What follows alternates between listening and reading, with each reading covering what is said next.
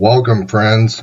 I'm Reverend Tim Ehrhardt, and this is Daily Bible Reflections for October 21, 2023.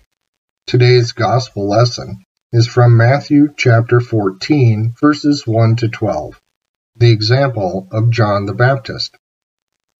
At that time, Herod the ruler heard the news about Jesus.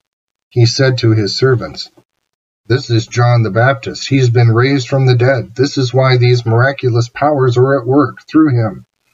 Herod had arrested John, bound him, and put him in prison because of Herodias, the wife of Herod's brother Philip. That's because John told Herod, It's against the law for you to marry her. Although Herod wanted to kill him, he feared the crowd because they thought John was a prophet. But at Herod's birthday party, Herodias' daughter danced in front of the guests and thrilled Herod. Then he swore to give her anything she asked. At her mother's urging, the girl said, Give me the head of John the Baptist here on a plate. Although the king was upset because of his solemn pledge and his guests, he commanded that they give it to her. Then he had John beheaded in prison. They brought his head on a plate and gave it to the young woman and she brought it to her mother. But John's disciples came and took his body and buried it. Then they went and told Jesus what had happened. Common English Bible. John the Baptist's murder is not only an ancient story, it's also a story about our contemporary world, a world of power, sex, and intrigue. Times may change, but people across the ages do not. Humanity is fundamentally the same in every century, and the world is still the world, no matter the historical time. The contrast between King Herod and John the Baptist supply us with two types of people who exist throughout every age of humankind, offering us the choice of which way we will go with our lives.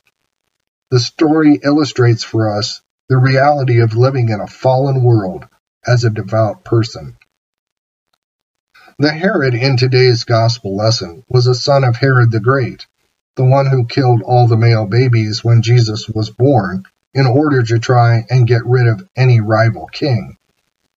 King Herod is displayed in the narrative as a tragic and pathetic figure who is ruled by his own lusts.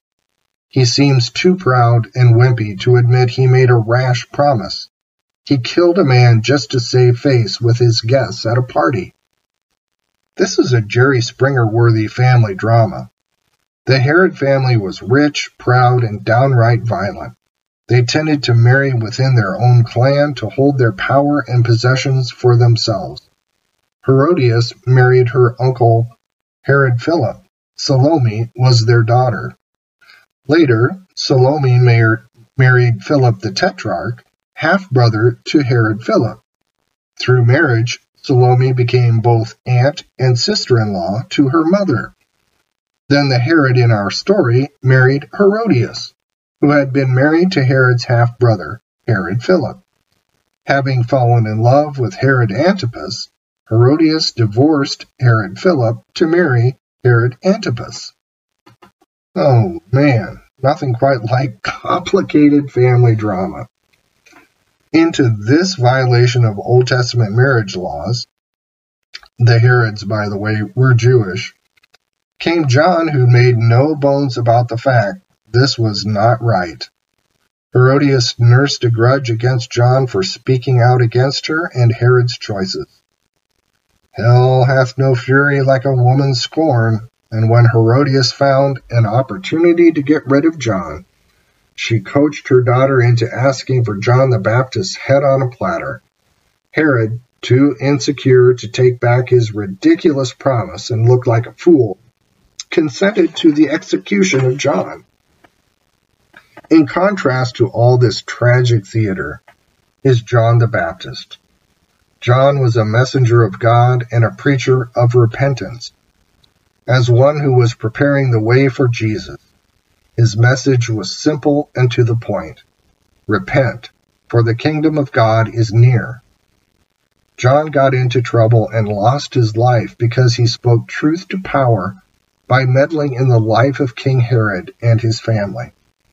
The Herods were the political establishment of the day, and John did not temper his words when dealing with them.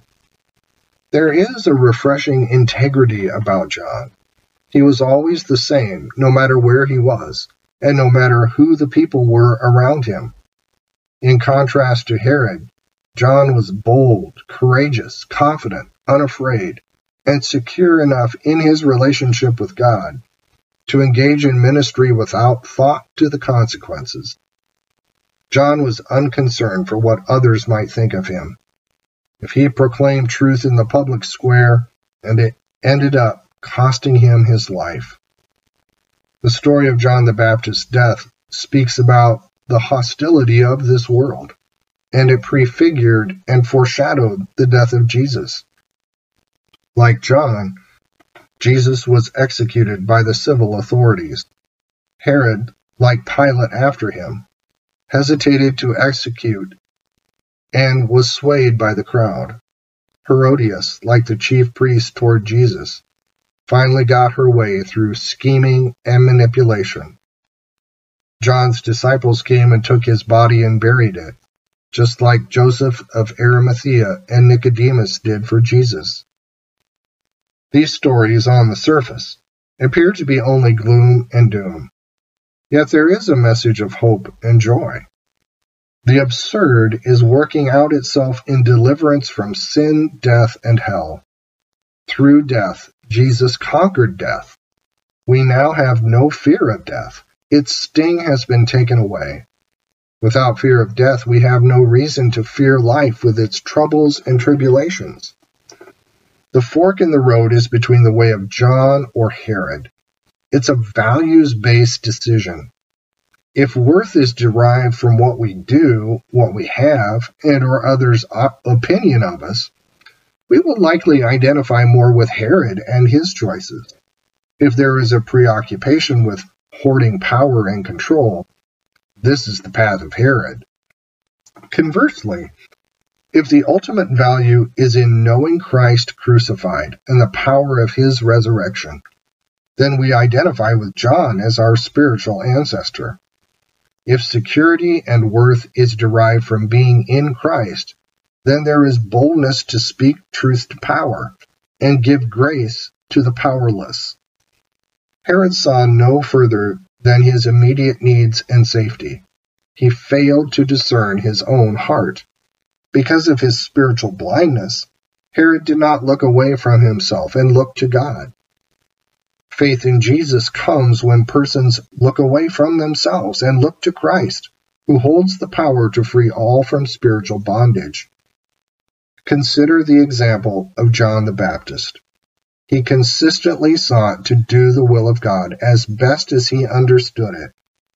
Together with all God's people, past and present, we declare that God is with us, the kingdom of God is near, and the love of Christ brings faith and hope.